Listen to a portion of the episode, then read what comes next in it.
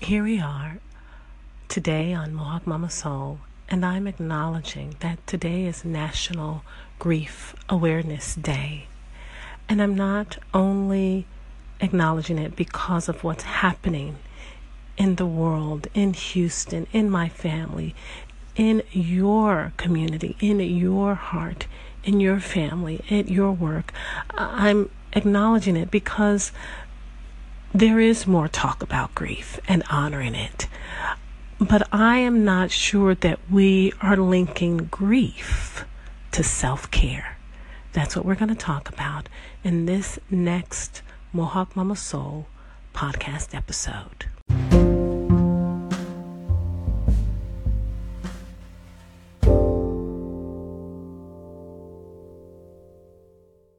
If this is your first time, I want to welcome you in to this soul care campfire and let you know that you are right at home. You are in a place where you already belong. You have nothing to prove, girl. And here's what I want to make sure we do first and foremost I want us to get our headphones on. I tend to speak low, that's just typically what I do but it might be easier to hear me if you have your headphones on. But it also can become a sanctuary for you where you kind of put everything else, the noise, to the side. Be ready to be a receptive repository so that you can gather in, but then you can release. So you want to be a conduit just as much as a repository. Receive it and then be courageous enough to let go. Choose to experience and let go of expectations for why you're here. Expectations can prevent us from seeing what's right in front of us. Our assumptions color what's really there. Sojourner, I want you to practice looking at yourself. Really look at yourself past who you've been told that you are or who you have believed yourself to be, or the part you have played, the roles that you play, the masks that you wear. Let's remove them. Let's remove the prejudgment and critique, one layer at a time, that normally attach themselves to those very things. Whether you're standing or sitting, with or without a mirror, I want you to pause and trace with your hand a section of your body. Maybe your face, maybe your hand, your arm, your legs, maybe your thighs, maybe your belly, your chest, your shoulder. But what I want you to do is allow your hand to trace your holy temple. Welcome her. Welcome her creator and sustainer. Get a keen sense of your embodiment as you untether yourself and discover aspects of drawing in the closeness of who you are and who you are becoming because of who has created you and designed you. It is difficult at times because when we do not notice due to hurry, busyness, avoidance, the lies, or dismissal, we will not be attentive to who we really are. And so that, that is where we want to begin.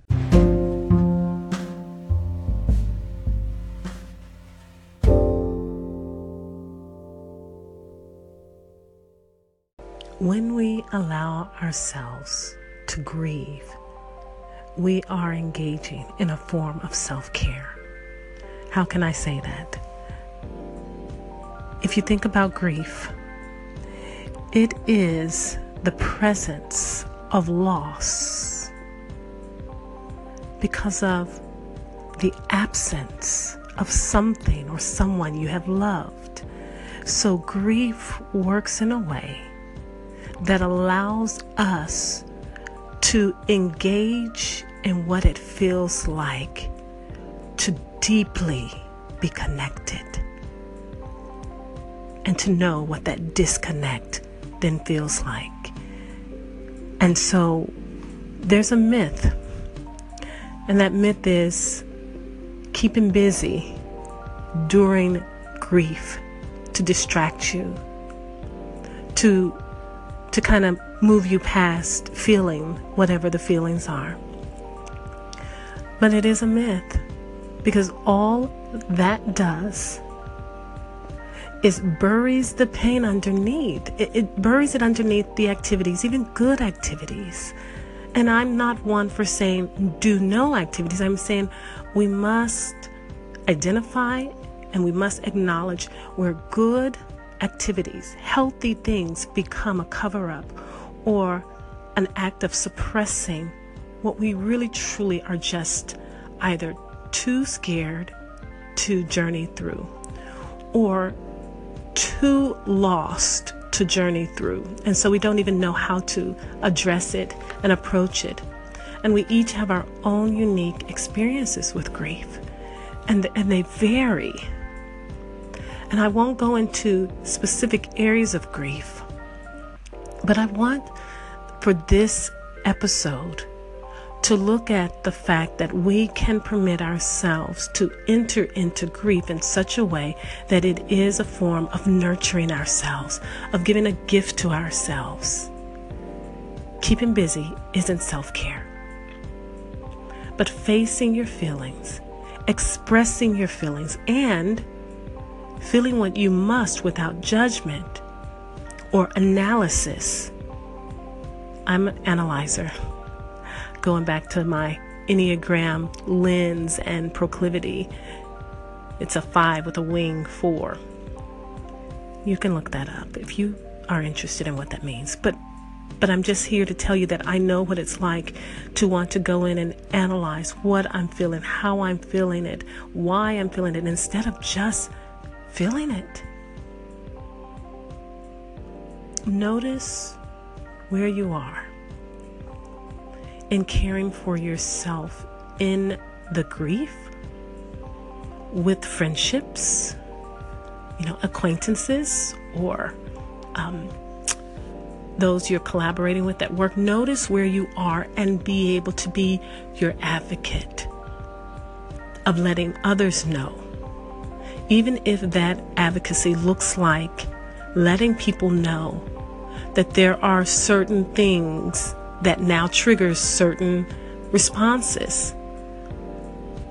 Letting people know where the new boundaries are, and even if you don't know them, letting them know in moments where you discover them based on an encounter.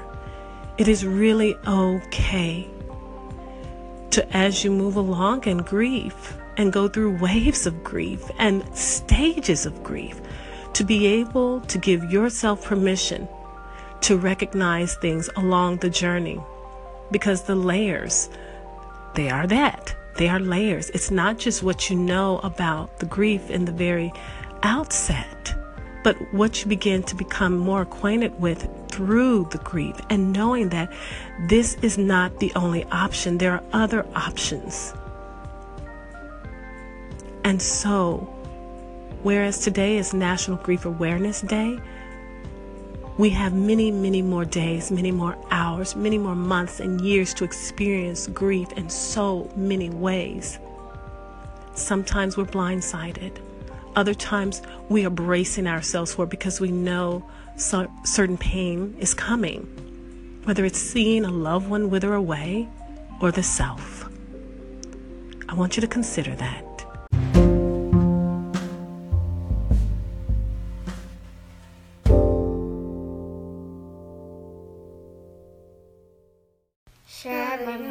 Podcast with your friends.